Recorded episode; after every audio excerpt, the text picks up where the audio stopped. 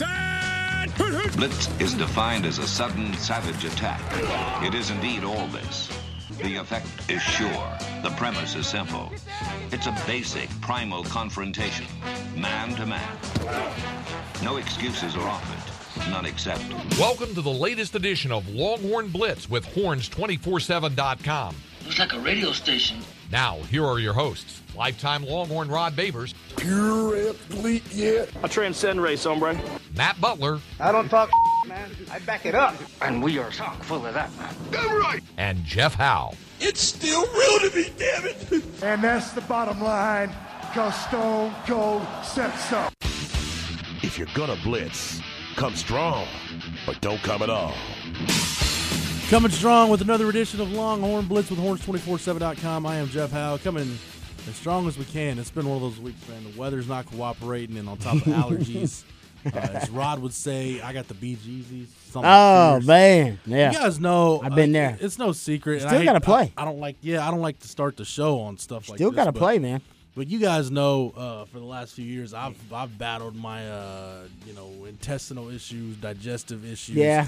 And I don't know if it's the stress of wife being pregnant and baby being about six Oh, no weeks doubt. out, but it uh, or something I ate, but it, it came back with a vengeance, something fierce. I think they And, call uh, it sim. And don't you supposed to have sympathy pains? There's like with your wife, like you're supposed to like. There's sympathy weight like gain with your wife when she's pregnant. or not Stages wife, of just pregnancy, Whatever your like your that. significant other is, whatever. Well, it is. wives have to and be there's pregnant. yeah, exactly sympathy. well, yeah, I don't know, like to be yeah, gender hey, neutral.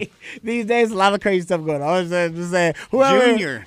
whoever it is, because it might not be your wife, baby mama. You know what I mean? Like it could be anything. So whoever it is that you are in this relationship with, that you are creating a human being with, you have sympathy uh, things. So like sympathy weight, and you may have sympathy like pain with your woman. Like she's doing like February, right? February 19th. Yeah, dude. At this, uh, Anytime when, now. How, when, when, did, when do you start having contractions? How early is that? Well, pretty much once you get to week 36, which I think we're less than two weeks from that point. Okay, now. so she's already starting to have like serious dif- discomfort because it's Not really. It's not um, really a little bit, Yeah, but she not, looked not fantastic. much. So I don't honestly, you, yeah, Rod. I she she that. wasn't, yeah, she just was just doing her thing. She was like carrying stuff, and I was like, oh, don't be carrying. She's like, no, I'm fine. I was My like, wife oh. is uh, stubborn. Well, There put it point blank. that's true, Yeah. too. Well, it's all women. She knows that, and I've told her. Like we were putting Christmas decorations up, and she's like, "Oh, I can lift that." I'm like, "No, stop! You can't be stop lifting stuff. boxes." Yeah. You can, but you don't need to. exactly. You don't need to. That's what I'm here for. you know what I mean? But, Just uh, just be yeah, just just be lazy. That's what you're supposed to do. Yeah. Yeah.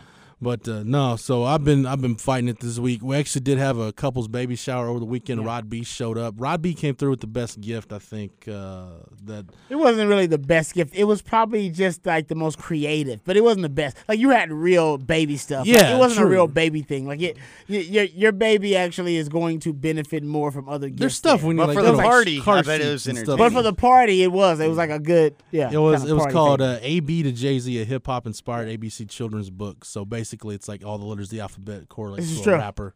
yeah. so, it's got Tupac in there. It's got Biggie in there. Jay Z, Kanye. Yeah, Kanye West. Yes. Kanye West is in there too. There you go.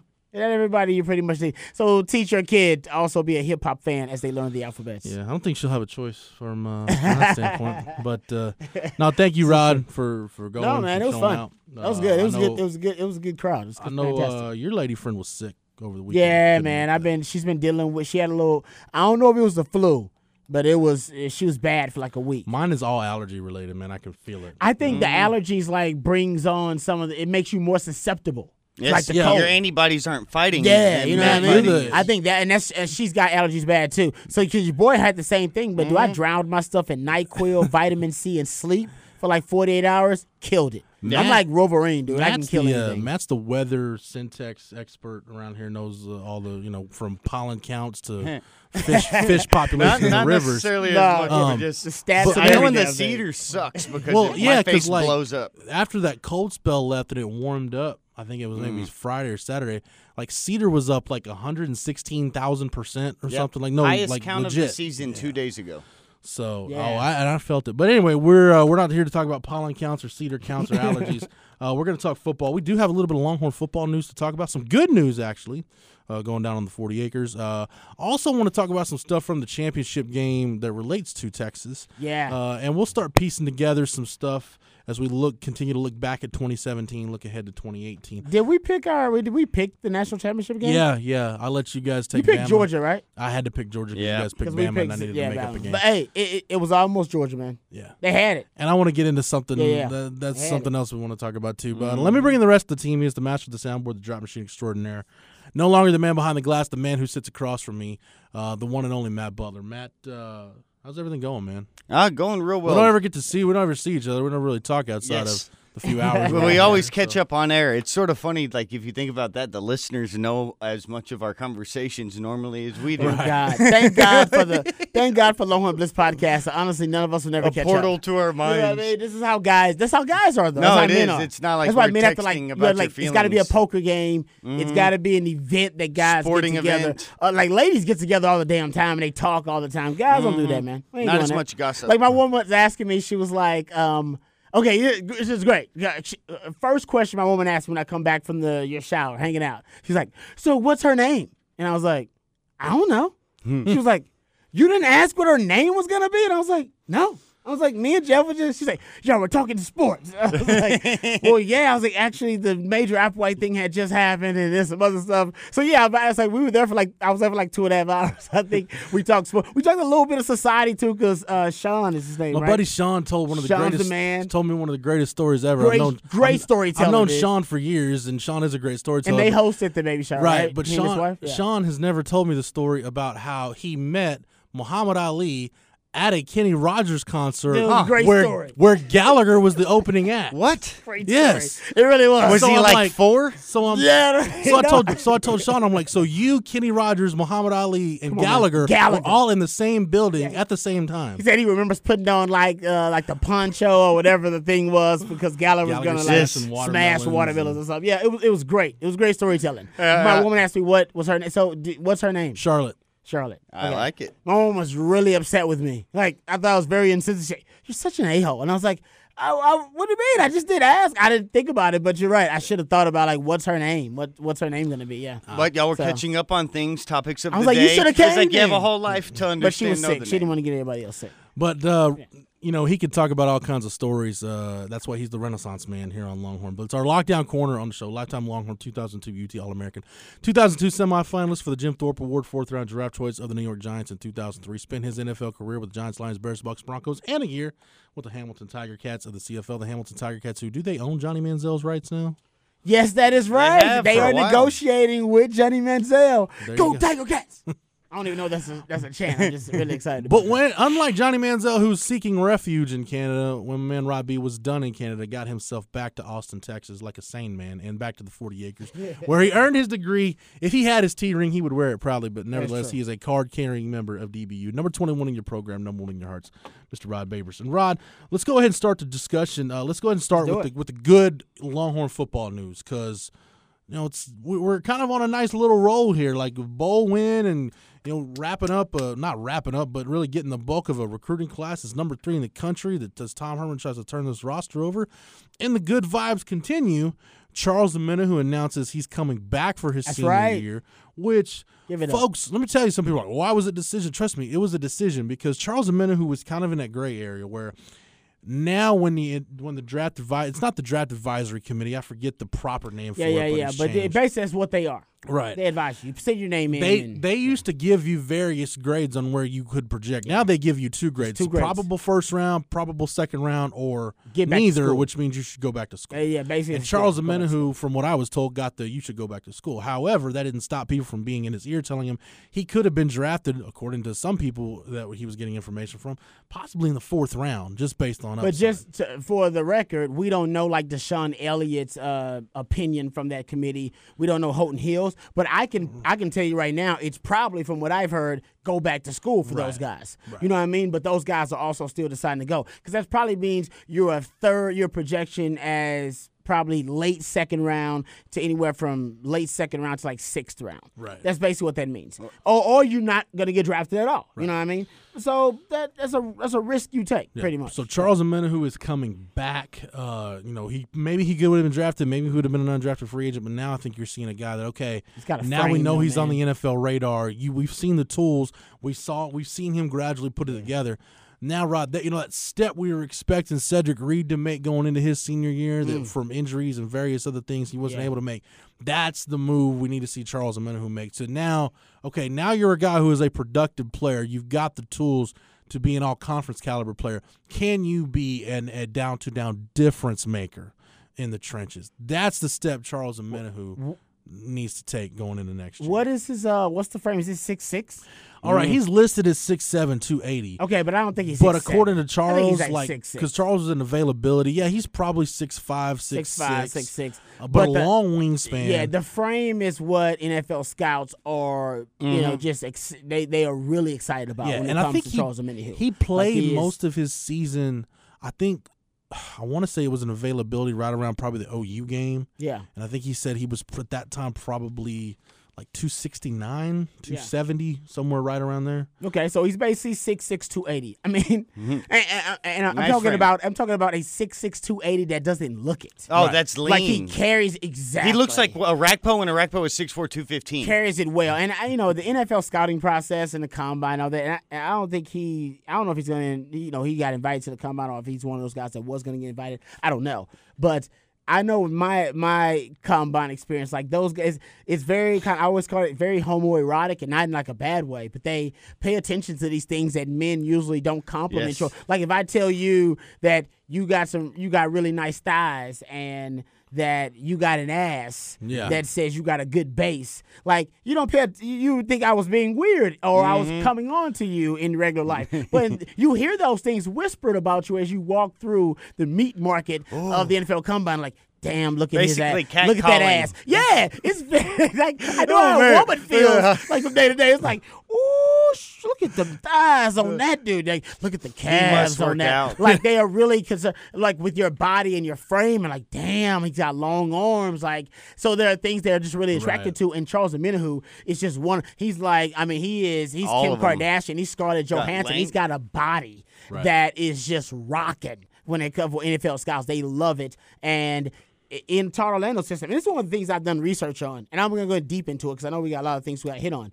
But I started doing, I started cyber stalking, you know, Todd Orlando because, you know, recently when Dave Aranda got the new contract, Right. you know, I, I, I made the case that Todd Orlando should be paid as much as Dave Aranda, or at least should be a two million dollar a year coach, or in top five. Turns out he's going to be a top five paid coach, and they get that done. All right, but the, the reason I made the the comment, did the research, was because if you look at the defenses of Todd Orlando, they seem to be trending more towards where college football is going rather than even Dave Aranda's. Now, basically, I'll just give you the synopsis. Dave Aranda's defenses, and he's younger, by the way, than Charlie Orlando. Charlie Orlando's 45, Dave Aranda's like 41. Um, Dave Aranda's defenses are better in, in total defense, uh, consistently better in passing defense, and better in scoring defense. And you're like, oh, well, that should be in the discussion. Not necessarily. Because Todd Orlando's defenses force more turnovers consistently. They have more sacks, more tackles for loss, better rush defenses. And it's very strange. Like if and, and we talked about like how the definition of defense is changing even in the Big Twelve. And Todd Orlando's defenses are almost constructed, uh, the blueprint of them, the construct to be very successful against these very prolific passing offenses. You know what I mean? you Talking about negative plays and stuff rates, as Matt brings up all the time, and forcing turnover because it's a points possession type league that you're in in the Big 12. And so it all depends on, red what zone D. yeah, it all depends on what your definition of good defense is. Now, Dave Aranda, I think, is really good because he's adapted, much like Todd Orlando, to whatever the culture of the conference they're playing in. He plays in the Big Ten and in the, in the SEC. They have more conservative offenses. They're more power running game. So he's constructed his defenses to really counter that. And I think Todd Orlando's kind of done the opposite because he's been in the AAC and in the Big 12, prolific passing conferences. And my point is to get back to Todd Orlando and his assets, and that's one of them, and comparing him to Dave Randa in my deep dive into the stats.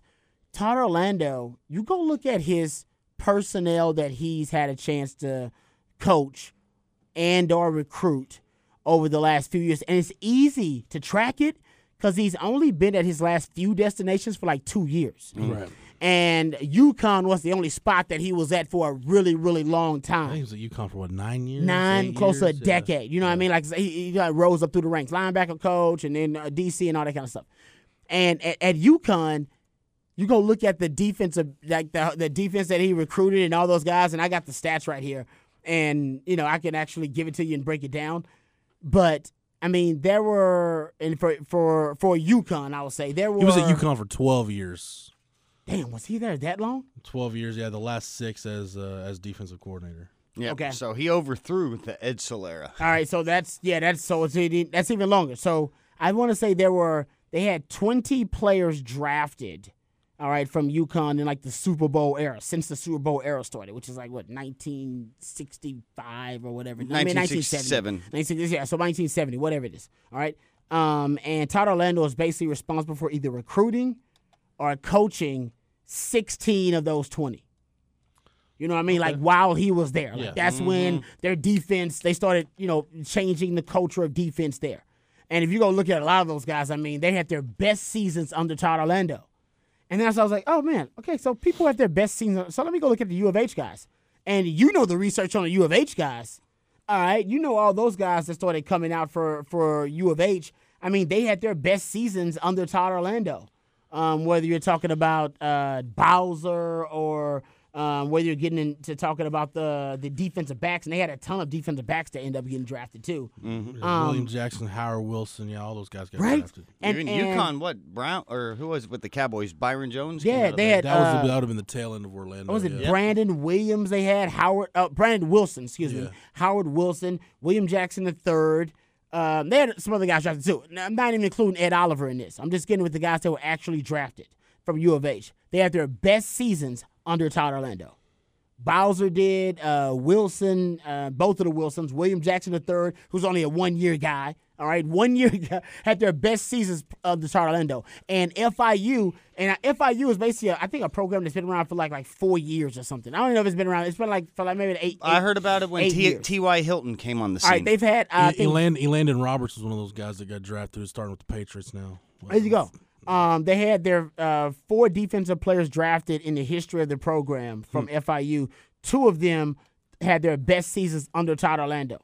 Um, and Johnathan Cyprien is one of those guys. I think he is. Yeah. Man, who is he with? The Titans? I believe? Jacksonville. He Is left. it Jacksonville? Maybe he, it's Jackson. He, is he it- was there and then went as a free agent Okay. out, I believe. But Yeah, but my, my point being this: go look at the guys at Texas that had their best seasons in that Todd Orlando defense. Can we name all the guys who had their best season? Charles Omenihu is obviously the one what Well, they started all the with. guys that are going to be drafted probably, so that's Malik, Malik? DeShon, Holton, Everybody. Poona, No, no, nobody got had a better Poona, season last year than this year. Holton Hill, All of them. DeShon Elliott. DeShon Elliott, Charles Omenihu.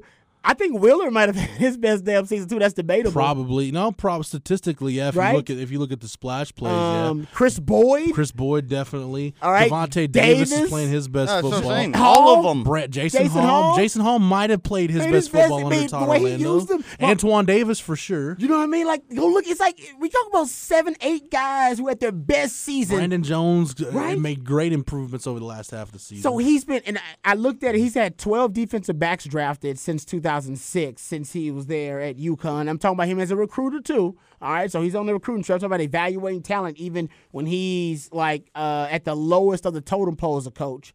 Uh, he has eight linebackers drafted since then, four defensive linemen. That's not including guys like Poona Ford and Ed Oliver. All right, who are going to get drafted too at one point.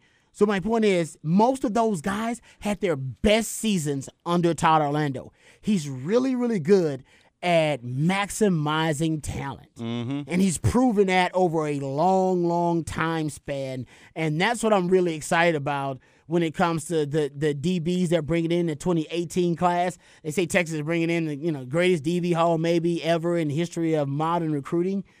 They're playing six DBs as their Yeah. base defense right now. Hell, you could use all those guys. Like, I wonder if they're this part of their recruiting pitch. It's is a like, dude, sellable. It look at our defense right now. We're playing DBs, baby. We're in the Big Twelve. it is. And, and it's that modern concept that you That's be the able to- reinvention of DBU. And you can It's do Todd Orlando's now dime defense. That's the base personnel, and you can play all those athletes at one time. And you pointed out all these players that stepped into situations and actually excelled and continued to do so under him. And, you know, we looked last week at, you know, Poona Ford and how integral he may have been to the success of the defense in the bowl game. But also, you could look at something like this where it, there's evidence everywhere Orlando's been that the, his players, when given the opportunity, have played well and excelled past what they had done in the previous stops. So we saw maybe game one of what can be next year's defense in the bowl game, and now you need somebody to replace Poona, need somebody to also do the other things that are needed to Yep. keep that defense along. But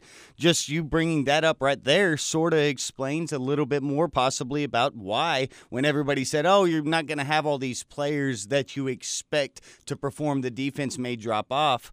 But the next in line under Orlando seemed to have always excelled past what they had done in the previous season. It's uh, it's interesting, Rod, because that has been part of the recruiting pitch. And, and I was down at the Army Bowl last week and, and got to spend time with Caden Sterns and Anthony Cook, Jalen Green, and those guys. And they said that was the pitch. You know, they, you know, a Should lot be. gets made about DBU, and Tom Herman said in his signing day press conference, said, you know, people talk about who's DBU. That's not part of what we sold.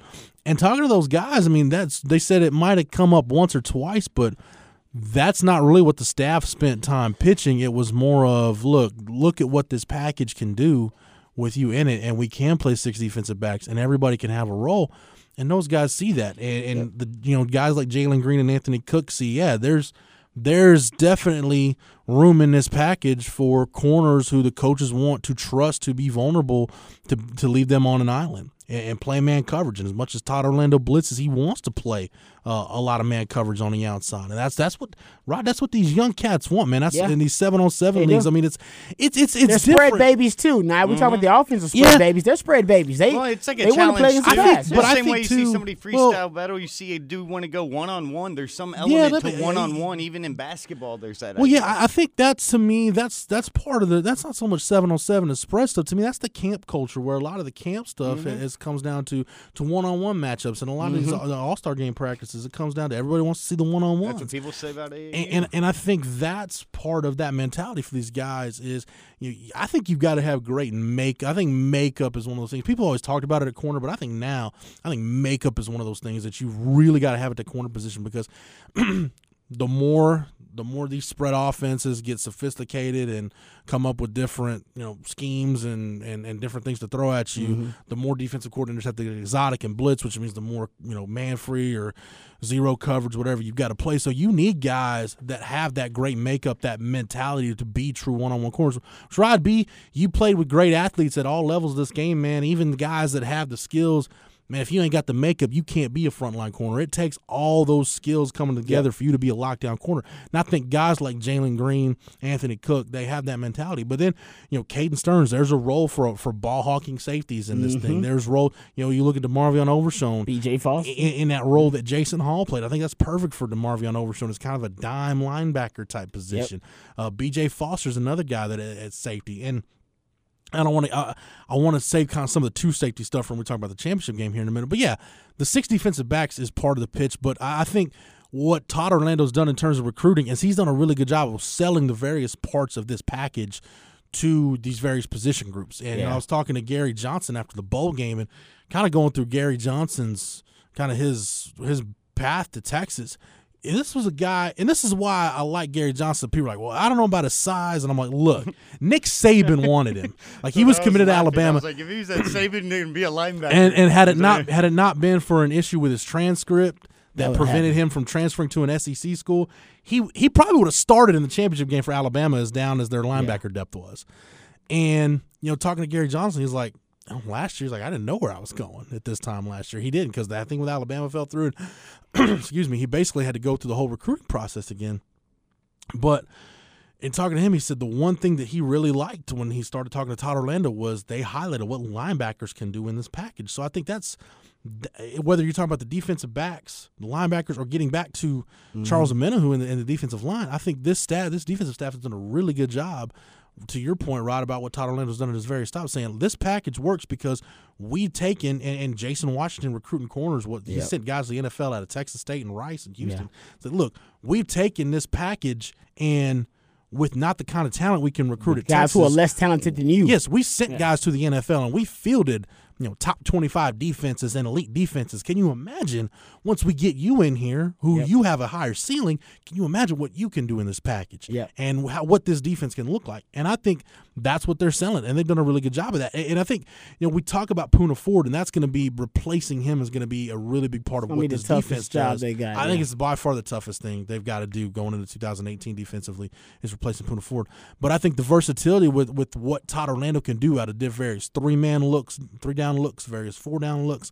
Uh, I think you'll see a lot more slanting. Him getting back to basically Poona Ford was his Ed Oliver this year. I think Mm-hmm. you'll see look more like what Todd Orlando's defenses have looked like more his first year at U of Like H or what they looked at Utah Go State. go way back. with Yeah. it. yeah. Well, he didn't have that dominant Right, D and it's tackle. more about war daddy. more about slanting and angles Yeah. and, and creating leverage. I agree and with that creating because you got good opportunities. D ends, you got Yeah. Roach, you got And- guys on the outside that can got- make plays, with- and you got secondary guys who can make plays. And the whole defense basically pivots around that one D lineman, his strength, Yeah. and then use that against the agree weakness with of that. the and we talk we talk about a minute who needing to take the step, and I think that is the step. Charles Menahu wants to be a first or second round pick, clearly being a dominant every down defender is the step he needs to take.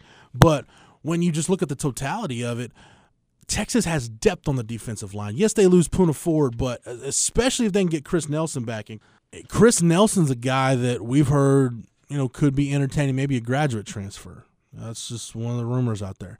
Uh, but if you get Chris Nelson back, now you talk about Nelson, Omenihu, Breckenhager, Roach, you know, Gerald Wilbon, Ta'Quon Graham.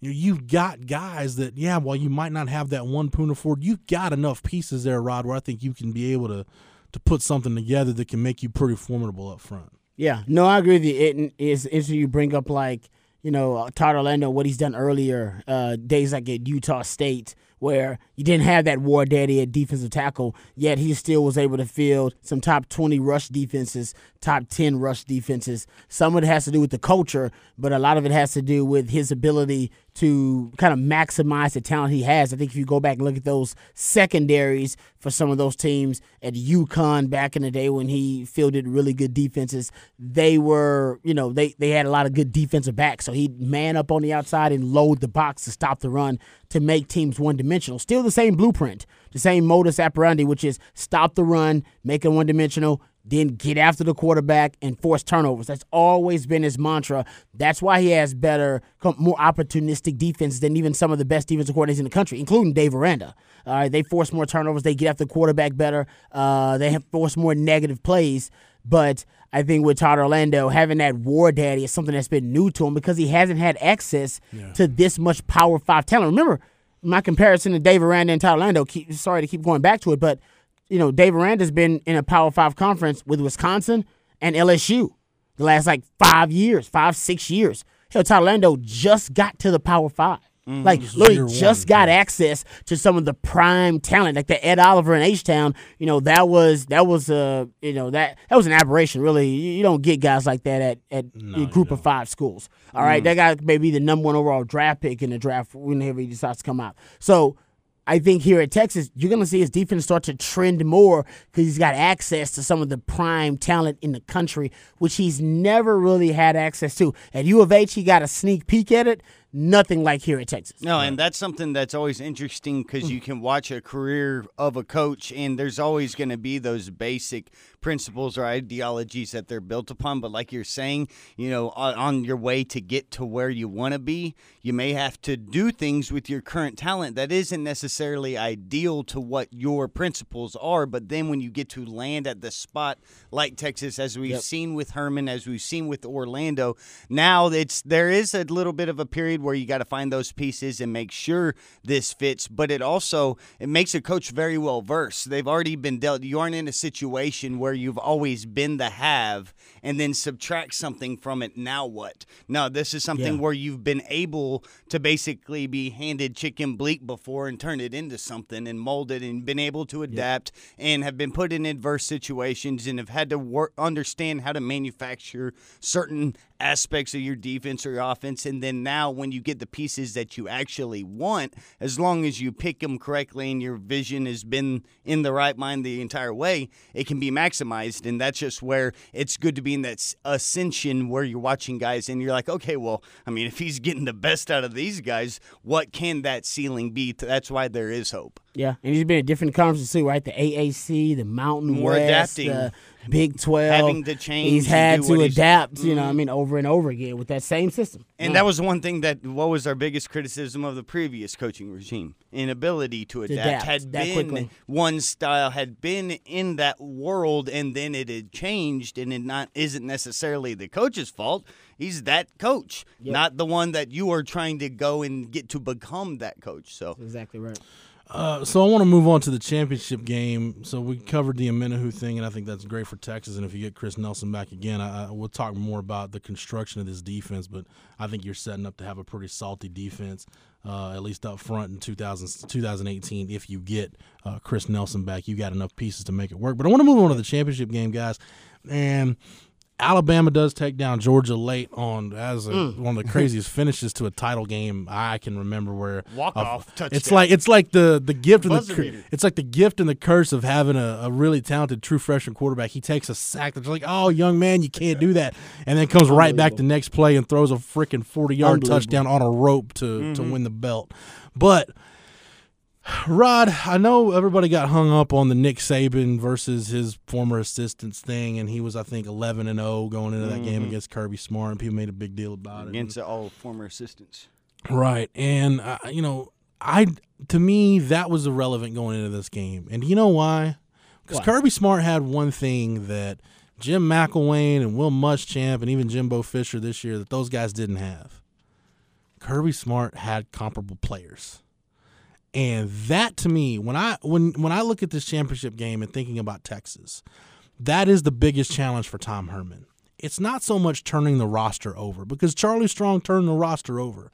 It's can you turn the roster over and consistently continue to bring in top level talent that is going to win you a championship. How many number one recruiting classes has Saban had? Rod B, that's don't go back Seven to of nine go back to your time though. That ninety nine class, that was a great class. Great class. It's that that really set the foundation. But 2000 class was a top three class. The 2001 class was a top five class. The 2002 class was the number one Mm-hmm. Number class in the country. Yep. That's how you win a national championship. Yeah, you got to stack like four or five of them. Yeah, You know, I th- one thing Georgia's been doing it for 15 years One thing people got hung up on, and and and, and I see Texas fans. I see both sides of it. You know, when you talk about, oh, look at all the true freshmen for Alabama and Georgia in that game making plays, and what it tells me for Texas, it tells me two things. One, yes, the Texas, particularly the offensive staff, could have squeezed more juice out of the orange this year on the forty, and I think Tom Herman would agree with that. Mm-hmm. But I think it also shows you that when you've got veteran talent and you've got a a system where competition exists every day because you're stacking talent on top of talent on top of talent. Doesn't matter if you're a freshman, sophomore, senior, whatever. The really good is going to ultimately rise to the top. And when you look at these two rosters, just want to read you from the 24 7 Sports Composite Class Rankings, starting with that class of 2014, going through the class of 2017, which is the classes that really made up the bulk of the rosters Yeah. for this game. 2014, Alabama number one, Georgia number eight. Hmm. 2015, Alabama number one, Georgia number six. 2016, Alabama number one, Georgia number six. 2017, Alabama number one, Georgia number three. So you've got there was a lot of damn NFL talent on that field Monday Yeah. night on both sides. And Rod, we can talk about freshmen playing whatever, but if Texas wants to get back to being Texas, which you know I was in a, a little roundtable with Chris Del Conte uh, Tuesday, uh, Tuesday night Nice. this week, and that's what he said. Kind of his the goal is he, he said that was the message from Greg Fenves was Texas needs to get back to being Texas, and it starts with football. Football is the the economic engine that drives everything on the forty, and if that's going to happen.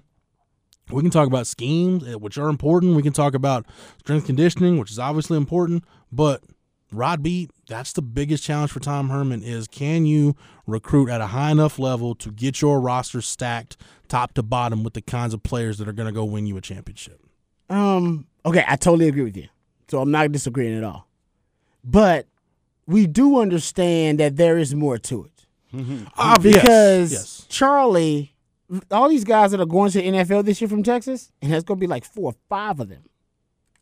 recruited him. And they contributed All right, and those guys, freshmen. yeah, and those guys still couldn't win here at Texas. You know what I mean? You had the defensive lineman of the year, Big 12 defensive player of the year, Cole, and a unanimous All American in your secondary, along with another guy who some people say performed better than him in the secondary and was that good for most of the year before he was suspended, Holton Hill, and the best special teams player in the country. And you won, what, how many? Five Big 12 games? Was six Big 12 games. Five?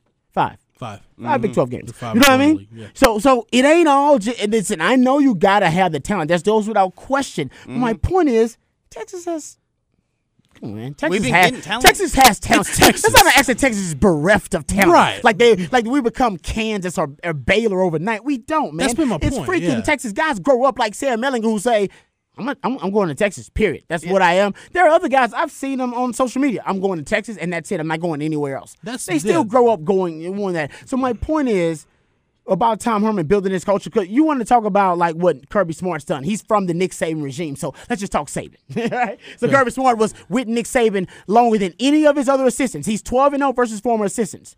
Kirby Smart was with him for like 11 years. Mm-hmm. So nobody fielded a better team as an assistant of Nick Saban than Kirby Smart. He was the most talented team that Nick Saban had ever faced of one of his former assistants, and he was the probably the best prepared of all those former assistants because he knew Nick Saban intimately and he knew that On roster side of intimately. He had recruited that roster for the last eight years. He knew it. Yeah. Weaknesses and strengths of everybody. All right.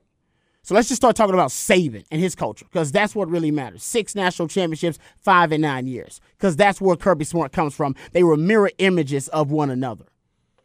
There is a culture there that exists, even with all the talent they're bringing in. They're bringing it in.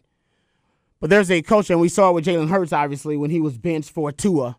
All right. How you say it? Tonga, Tonga- I just Viola. call him Tua. Tonga, Vi- I don't want to screw up his name, but um, Tua, Tua is what we call him now, overnight, okay? Where you allow that five star guy to come into the game and Jalen Hurts, who's 25 and 2, throws one interception already, been started a national title game last year.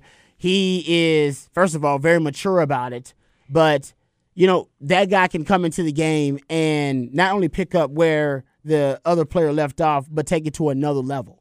Um, the five star guys you brought up as other true freshmen, the wide receivers, the left tackle who got hurt, then a left leather Smith. ended up being yeah he's a five star. The, the, the, the, the running back Najee Harris, five star running back, goes back to my time and you brought it up on the forty acres where I was in a DB room with Quentin Jammer ahead of me and I had young guys behind me like Cedric Griffin and Michael Huff and Nathan Vasher. Uh, so if I didn't, it, it, it, if I didn't perform up to expectations and I didn't perform up to a certain standard, I wasn't going to see the field. And if what the coach believed that one of those other guys could perform better than me, either whether it was my fault or not, Jalen Hurts, that guy's got to get the nod. We need the juice. We need that youngster to make a play. He might have a higher ceiling than you. You know what I mean? Like It was that understood is- competitiveness between, yeah, amongst a, the it- room. It, it- the, the the the competitive uh, nature in, that, in those rooms, everybody understands is taken to a, a, a level of a heightened level. When Chris Simms and Major Applewhite are competing in that room for two or three years, and you can say what you want about Chris Simms and you hate him and all that kind of stuff. Think about the competitive, like. Or in that room. Think about like what's going on in that room. And with the Those two common guys, goal to make one the is team a head, better. who has a head coach right now at U of H, and the other uh, was an NFL player. All right, drafted in the fourth round. So they weren't scrubs. He's fourth all time in winning percentage uh, for quarterbacks here at Texas. But think about how competitive that room became. Yeah. And everybody who walked in, you could feel it. It was palpable. Like holy shit. It, it, it, there's something competitive going on. It was the same way in that DB room that wide receiver room when they had B.J. Johnson and Roy Williams and they kept bringing them in, it became the same way. That D line room became the same way. That Mm-hmm. running back room became like that too. I, and that's how Nick Saban, all of his, uh, all of his, you know, position rooms are like that. And that's Texas how- isn't like that right now. that's that's the, the point I was gonna make, which is, man, I know, like I know you got something you want to get to here, but that that's the point I was getting to, Rod. With all this talent, it, it, it- you talked about it last year. We talked about this with Charlie's recruiting classes. Like it's Texas. If you unless you're screwing it up, you're gonna get players. You're gonna get players, man. You should get players. Exactly. You should have a top whatever class every year. You Texas. But, but, are you getting enough of them to stay in your program? Are you identifying the right guys that can establish that culture that can that can build your roster to where at some point you do have a situation like you had at Texas when things were good, like Alabama has right now, like Georgia has and is going to have for the foreseeable future. That to me is the difference.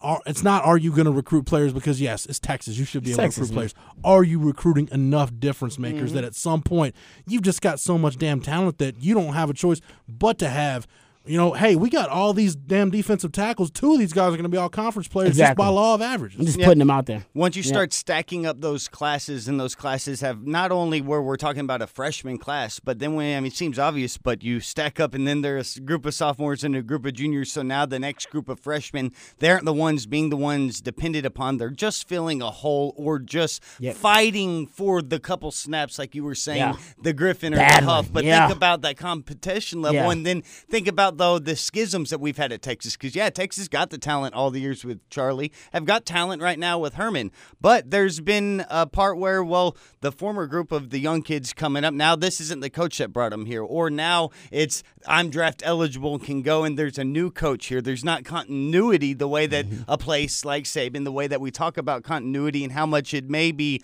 underrated or just undervalued or not paid attention to because you need to have some type of continuity just to be able to withstand that class making it through the school and then being able to be replenished so you can finally hit that first cycle that you benefit from a coaching cycle. And Yeah. we're still bereft of that since 09. It's been mm. that horrible 09 class. You basically fired Mack and rehired him with new coaches in that 11 through 13 era. We Pretty went through it again with Charlie for three years. Now we're back to where we were there. So Yeah. if you can have that continuity to where these freshmen can actually stack up and you can continue to recruit to get those freshmen to fill holes, then you can withstand kids leaving early like you could understand whenever Texas lost Vince or lost say Ramon's out of nowhere and stuff like that can happen Yep. and you can continue to be Yeah. good Yeah. because you have like Rod said in those rooms every room has this culture and just competitiveness to see the field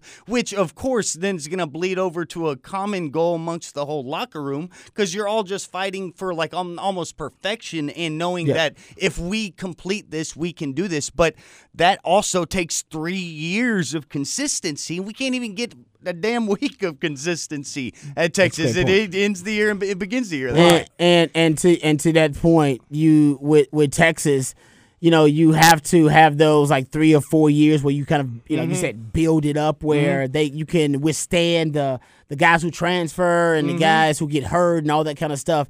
With Bama, this is how deep they are. As the deepest team in the history of college football, we saw it real time. Just getting deeper. You saw, you know what I mean? Like, During the like game. You said, like you said, it's one of the, you know, the slow motion videos where they show you like the sun rising and the sun setting over like 12 hours, but you can see it in like a minute. Mm-hmm. all right. Where they, they kind of speed everything up, you know what I mean? That kind Yeah. of thing. Well, it, it it's that we saw that with Alabama. We saw the the seven straight years of a number one recruiting class in real time. And this blew where the away. running back was the, the leading receiver, the leading rusher, the leading passer, all were five star players who didn't really play that much all year long, but yet in that game they were able to lead Alabama because we know they were just Every day talented, practice but able to yes, able to lead them basically to a national title. And let me just say this: I I, I think Nick Saban, and I think it's the greatest game Nick Saban's ever coached. I truly believe that because uh, Kirby Smart, former assistant, guy that knew him better than any other former assistant, actually had a better game plan than Nick Saban. They outcoached Nick Saban most of that game. They did. They outcoached Nick Saban. They had a better game plan. They were they were better prepared than Nick Saban's guys, and like you said, like talent, and they were mirror images. That uh, uh, Minkah Fitzpatrick admitted he said, "Man, they, their signals are so much like ours. They're, they they even look the same." Like he said, they're they're just like us in almost every way. But and they and they talked about this recently that Nick Saban over that you know few weeks of practice and he had extra time to prepare for the college football playoffs because he didn't play in the SEC title game. He actually gave Tua a ton more reps than he did during the regular season because he said I was I was thinking about playing him in the semifinals. Yeah, against in, Clemson. in case something crazy happened and we couldn't generate something, I was going to throw him in there in the semifinals. But the semifinals, we rode, we were good, everything was great. He said, but he was basically, uh, I'm paraphrasing, he was the wild card. Yeah. He was Nick Saban's wild card, just in case Kirby Smart really out outcoaches me. Which I don't think is going to happen, but it did happen. And his players outplay my players, which they did mm-hmm. for, for or most of the game when they were up 20 to 7. My wild card. And you know he's wild card because Kirby Smart's players were better prepared because they had watched more film, and Kirby Smart knew those players. He knew their weaknesses, he knew their strengths. He had his guys ready to go with the game plan on how to defend Best case Ridley scenario to and beat how to defend all those guys. But think about the freshman; he didn't know those guys. Yeah. Very little film on those guys. Mm-hmm. Kirby Smart, that's the one player. It's like he's already been gone to, to, to Georgia for two years. Those freshmen coming in, those are the one players on that team. Yes, they're very talented, but Kirby Smart didn't really have a thorough game plan on those guys. Let me ask you this, And Nick Saban, after he put Tua in, he said to himself, Man, I'm gonna play more Najee uh, Harris.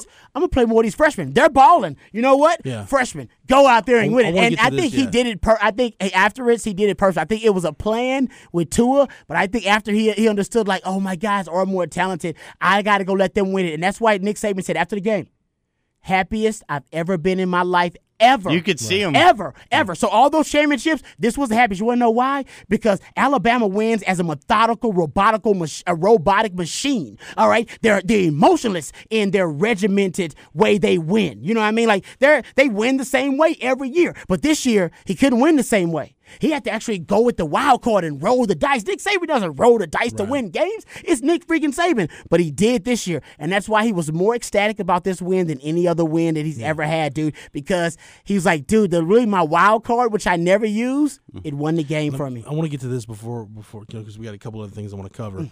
But the winning touchdown, Rod, I want you to break down that coverage. Is Oh, that man. is that a situation where do you just underestimate the ability of the freshman to make that throw? You just looked them up. Uh, It's hard two- to get in it the was head two of it. seniors too, right? I'm correct. It's hard to get a corner into and a the safety. corner in the safety's head to know what they were seeing. Quandre but- Diggs claims they were playing cover six. I trust Quandre. He's a, a great NFL, but he said plays they were playing cover six, which means a combo coverage. On the front side, where the trips were, uh, which is not where the throw went, they were playing cover four, so quarters coverage, right? A deep safety and a deep corner playing quarters coverage there. And then on the back side, which is where you had the just a single receiver, which is where the touchdown throw went, they were playing cover two on that side. Famously, everybody knows that. Um, and I agree with that from based on what I saw. So to the trip side, you have you count from the outside in. So the number one receiver is close to the sideline, the slot is number two, and the guy that basically is close, a flex tight end or close to the tight end position is the number three receiver. The safety on the cover two side, which is the back side, not the front side. The front side is the three receiver side.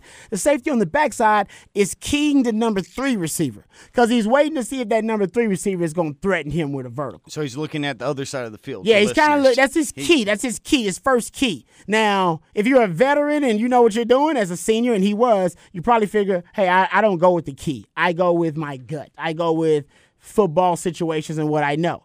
But from what I go, you go with the key. You key that guy. If that guy is threatening you vertical, of course you stay vertical. Now, if you don't get a threat vertical, as a safety, you always got to be deeper than the deepest, mm-hmm. especially in a cover two. You're covering a half of the field, which he was. And he obviously failed in that coverage because he was not deeper than the deepest. I think the reason for that is because he was reading the quarterback's eyes. He's reading Tua. He's mm-hmm. reading a freshman. He's probably thinking to himself as a senior, this freshman is never going to look me off. This freshman's going to eye down whatever he's throwing. I'm going I'm going to get I'm going to get a jump on this freshman cuz he's not a veteran. It's not Aaron freaking Rodgers. I'm this ain't Baker Mayfield. He ain't going to look me off and then come back to the to the backside after looking to the front side and start to play. It's not going to happen. Well, it did happen. All With right. Nick Tua Saban. is yeah, he's a five-star recruit. He's much more mature as a quarterback than we thought. So he looks off that safety. That safety instead of getting to his landmark first and then looking at the quarterback, he just looks at the quarterback the entire way. He drifts way too far inside. That number 3 receiver for the record didn't threaten him. It was actually being bracketed by two linebackers. So all he had to do really to, to defend was the number 1 receiver on the other side, which was the single receiver, and yet he ended up getting sucked in by the quarterback size. So that's on him. But I will say this, the corner is the one that actually screwed up because the corner gets a jam on that number one receiver. gets- He's got no other threat. There's no number two there. There's trips on the other side. So you don't have a number two. The running back in the backfield, maybe you're number two. He never got threatened by a number two receiver. Maybe that that streaking intermediate crosser, but that guy was already bracketed, so he never got threatened. He should have been able to reroute number one. All right, so basically make that wide receiver run the hump or something, get a jam on him, and then second, you carry number one because you don't have a threat. What are you covering? You're just covering nothing. You ain't got a threat as that corner, so you carry. You just run. You keep running. You just keep running until you see a threat, and you didn't see that. So the corner, in my opinion, really is one screwed up because the corner reroutes that guy. I think that mm-hmm. safety may have just enough time to get over the top. He didn't, and that's why I always Definition tell guys, teamwork. yeah, these days read route progression first. Mm-hmm. Read route progression rather than reading the quarterback. Read the route Well, progression. the quarterback's going to be trying to in, be Yeah, in- like, deceive you. you The, the yes. route progression cannot deceive you. Right. It's the one true entity inside there. receiver goes away. Cannot there's be a- manipulated. Yeah, there's a receiver coming back to you, it- depending on the zone. So your number one goes away from you, then you cover and start looking for your number, your new number one or that number two coming to you. If you don't, your number one num- runs away, doesn't run away. Then he's your guy. That's matchup zone. He's your guy. Like the corner, like, what are you doing? You reroute that guy and you run with him. Who else are you covering? You're just looking at the quarterback for what? And at that point, I think he didn't reroute him, thinking he wasn't going to be blasting over the Yeah. top, which was absurd. But uh, if, when we were play. talking about Tua, and it just was full circle while I was watching that game and how it happened, and our talk all about depth here, and it comes full circle perfectly because the idea of having depth and then being able to force somebody in and depth out of say necessity or depth by choice. Well, how did Nick Saban win his first championship? It was because a freshman quarterback came in out of nece- necessity. It wasn't a choice; it was necessity. There you go. Yeah. You finished it for me. Yeah. But yeah, so you look at Tua all the way across the board, and Tua ends up being the guy that you go and have to choose that to bring him in. It's the better choice. You win. What happens when you have deteriorated over time, and then when you don't have the depth, you are forced into playing a backup, and you have no chance. Texas. Yes, and both Saban wins both times. So always we'll, wins. We'll get to more stuff with Texas and how it relates to the championship game, and we'll, we'll cover more of that next week. But Rod, there's a couple things I want to get to. I uh, I, I tried to watch the uh, the coaches' film room for the Rose Bowl Yeah. and the Sugar Bowl, and my wife got really annoyed and just Yeah. wanted to watch the game It, broadcast. it's not entertaining, but for football freaks, it is. So she went to bed at halftime of this game when she realized that uh, they were not going to show the bands at halftime. They were going to show Kendrick Lamar instead. So Kendrick Lamar, come on. my wife wants to see the bands. Don't Wow. don't ask. It's Yeah. gotta She's an go to educator, though. and uh, so she goes to bed. I'm like, okay, good. I can watch. Uh, I can watch the film room. And man, did you get to watch the film room? I did. I watched a lot I of it. thought David Cutcliffe was freaking awesome, man. He was great. because he's probably forgotten more football than most of the guys Mm-hmm. in that room know. Uh, and I just thought he was tremendous. he was really good. And David Cutcliffe brought up a point. Well, there's a couple Mike Gundy things I want to get to, and then a David Cutcliffe thing. Uh, Gundy said basically, we talk about this, and this kind of confirms everything we've talked about and our philosophy of how the Big 12 works. Now, Mike Gundy said basically their philosophy at Oklahoma State offensively is we want to make you defend 52 yards. Yep. We want to make you defend the entire width The of the entire field. field. Yeah. And that's kind of Chip what, Kelly, same thing. yeah, and that's kind of what we've we've been talking about is the challenge in the Big mm-hmm. 12. Art Briles, same thing. and the other thing Mike Gundy said, Rod, and this goes back to you know we're, we just you broke down cover six just now. We talked about two high safety looks and things like that, and I thought this was very interesting because you know Gundy kept that was one thing he kept harping on was was how much how much two high how much two high is Georgia run how much two Yeah. high have they run this year, and the thing that he brought up and he why he said that they you know Hurts was not going to be effective against the two high look he said this. He said two high safety looks are really hard to throw against, especially when you've got athletes like Georgia has, and you've got outside linebackers that can carry the mm-hmm. wide receivers. and that run. made me think of Texas. That's why that damn dime package works so good. Yeah, it does, man. Because not you can run, you know, co- you, whatever kind of coverage you want. You want to run two high, you want to run quarter, whatever you want to run you've got guys like Gary Johnson and Malik Jefferson or Jason Hall as your dime linebacker. They can run. They can run with slot They're. DBs, man. Yeah. They they they can run, so that makes it really really hard to throw the football. The other thing Gundy said, and this goes back to something Rod you and I talked about a lot. We didn't see Texas take enough shots down the field this year. Yeah. And you know what? That's why Tua was big. When Tua Yeah. came in, he started launching the ball downfield. Didn't see him take enough shots. And Gundy said this, and I thought this was brilliant. He said you have to you have to be able you have to basically force the issue with the deep ball when the matchup presents itself because the rules favor the receiver. Yep. All the rules in football now, college and NFL, it favors the wide receiver. I don't even know what you well. And Gundy said, I don't know why when you've got a cover zero look, why you don't just just check to a fade and just Every throw time. it because the rules favor the rules favor that receiver. Yep. Either you're mm-hmm. going to grab me, you're going to trip me, it's going to be a PI, you'll shove me out of bounds, whatever. There are like five or six different things that can happen, and, And most, of them, are all, most of them are yeah, to my advantage. Me. So Why don't why don't I? I don't. He says I don't know why more teams don't do that. We talked about on the show. I would start off the game throwing deep balls. I would just my first like scripted fifteen scripted plays would have four to five deep balls in them. And, Guaranteed. and what does Oklahoma State do better than just about anybody in the country? Throw it deep, baby. And West. Virginia.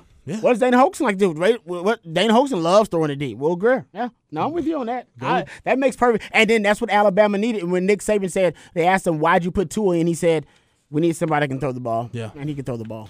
That simple. And it also shows that they can just dominate without a quarterback that can throw the ball. Like you got to get to Jalen that point. Oh, we the ball, to throw the ball. 25 and 2. Can't but throw the that's ball. that's one of the things where I talked about going back to, to depth and, and having a lot of freshmen, but you know the fact that the offensive staff could have squeezed more juice out of the orange this year, so to say. You know, Rod, we talked about the TCU game was one game where going into that game, one of the things you and I talked about, and, and Matt, I, I think you did too, was how can Texas be competitive in this game? They're going to have to force the issue with the deep ball. They're going to have to take shots. And the one scoring drive they had, they hit two deep shots. Yeah, they did. And we never saw them really go back to it And again. they did. Yeah, you're right. I agree. So it's like, uh, Yeah, just- I'm with you on that. But you that's how you if you're gonna run the ball, you gotta be able to throw it deep. That's kind of the uh, you know, that's, that's the the counterpunch to them, you know, trying to defend your run game, putting guys in the boxes.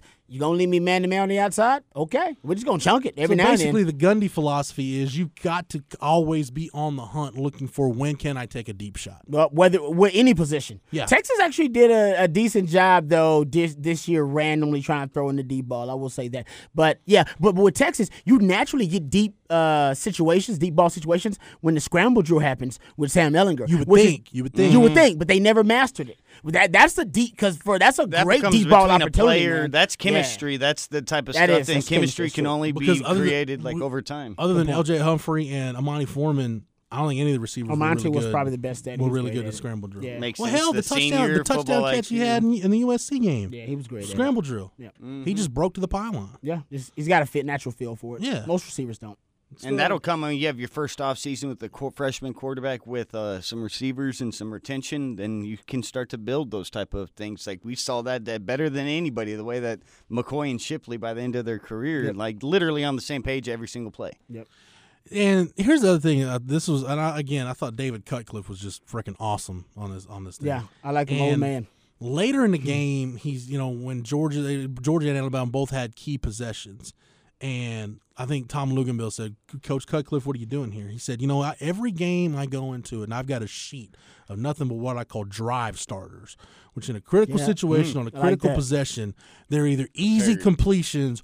Or runs that like our that. kids believe in. That boom, I know I can go to that. Yeah, these guys know how to run this play. Yes. they know how to block it They- because we I've heard, even though people it's disparaging to discuss them, I've heard Art Briles talk about this. I've heard Malzahn talk about this. Any of these bright offensive minds in college football, I heard them talk about this. Basically, the key to moving the football is getting the first first down. Once you get the first first down, your chances of scoring grow exponentially. yeah, I would love to see that study. I bet that's. I, I agree Mm-hmm. the with you on key to tempo, anything you Yeah. want to do is getting the first first down.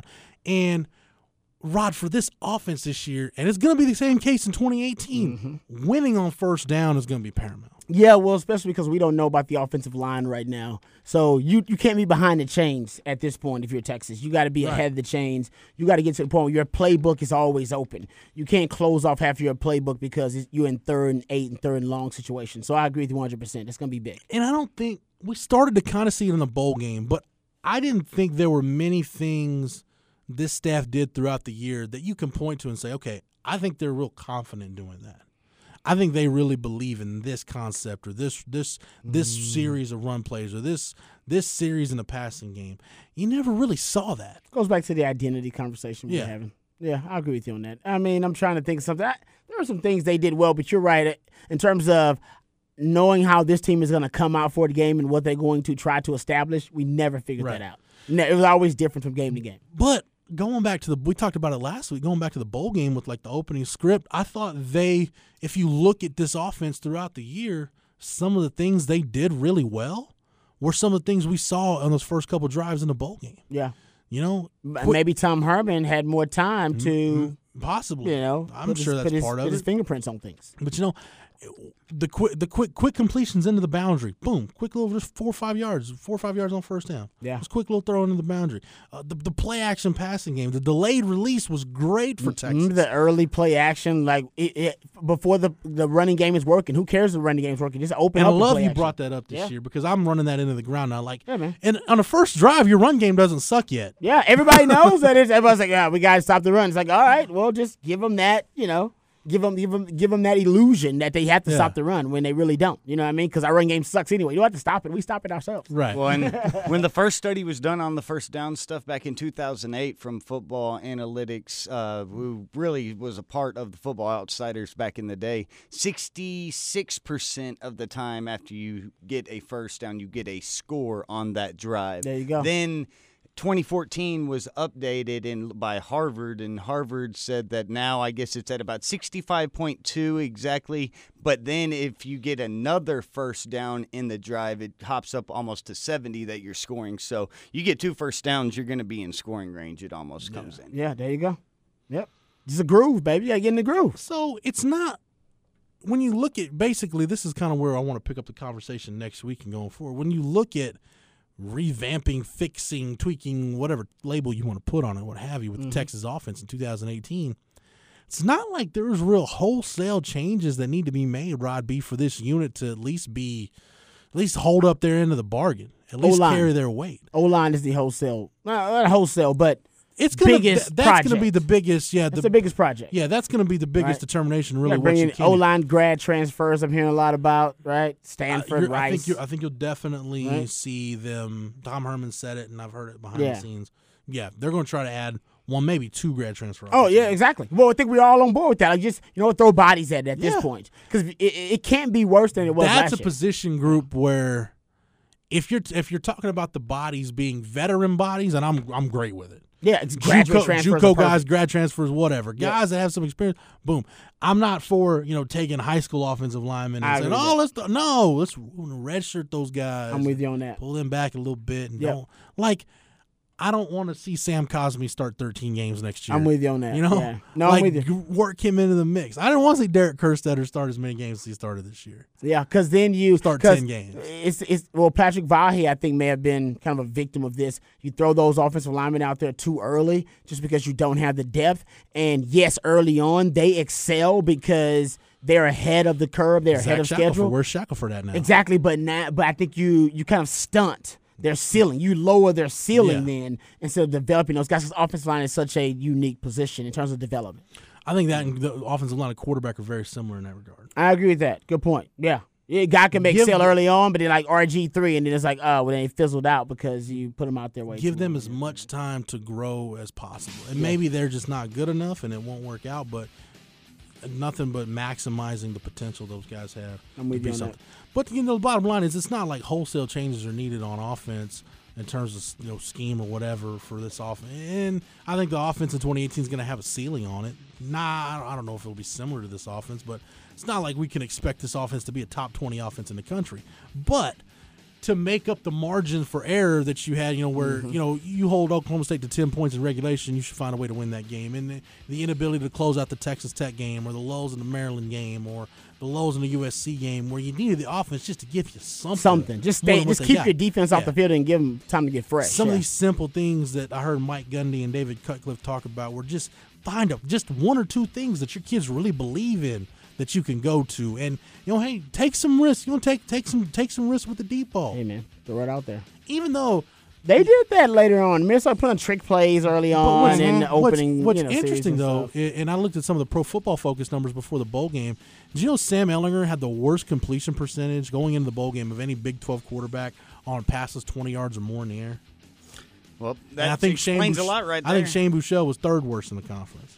That's complete. So that means they're doing it, not completing them. The intent's there, what you need, just not executing. I executing. wonder what that's about.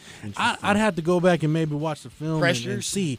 Is that is it pressure? Is it guys? Is it guys Scramble not getting, drill we talked is about. it guys too, 'cause not? Is it how guys many- not getting off the jam? How many of Sam's are him rolling out though, And Yeah. and like downfield. scrambling and throwing deep? I, I, I can remember Tom just off the top of my head. Yeah. You know what I Exactly. mean? So there's so many go back and watch. levels. That's an interesting stat though. That's that's good. I gotta do some research on that. It makes you want to kind of dive more into it yeah, 'cause to yeah, find out what it's the one of issue those was. stats. Yeah, But- the black hole. You know, again, we got plenty of time to talk. Matt, do we want to get to our, our pick breakdowns, or we want to save that for next week? Uh, we can do that next week.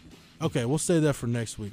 All right, we got plenty more time to talk about how we finished up, which I'm pretty sure I finished in last place. But Oh, we'll get yes. to that. But you Thanks- made a thanks strong for that, run man. though. You I made did. a Pick strong fourth breakdown, we quarter did it, comeback. man. Bama beat. Uh, so Rod and I, we ended up being ahead of you. You say it like jovial, like, "Oh yes, Jeff, you finished in last place, dead ass last." well, we don't have to recap, I, I guess, unless you want to. Nah, we'll get we'll get to it next week, and we'll figure out. We'll figure out what my punishment is.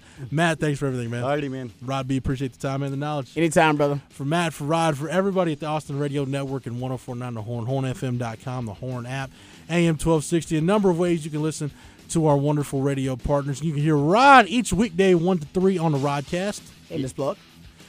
For the Horn family, for the Horns 24 7 family, I'm Jeff Howe. Thank you so much for downloading and listening, and we will catch you again on the next episode. You've been listening to Longhorn Blitz with horns247.com. Remember, for the latest Longhorn news 24 7, visit horns247.com.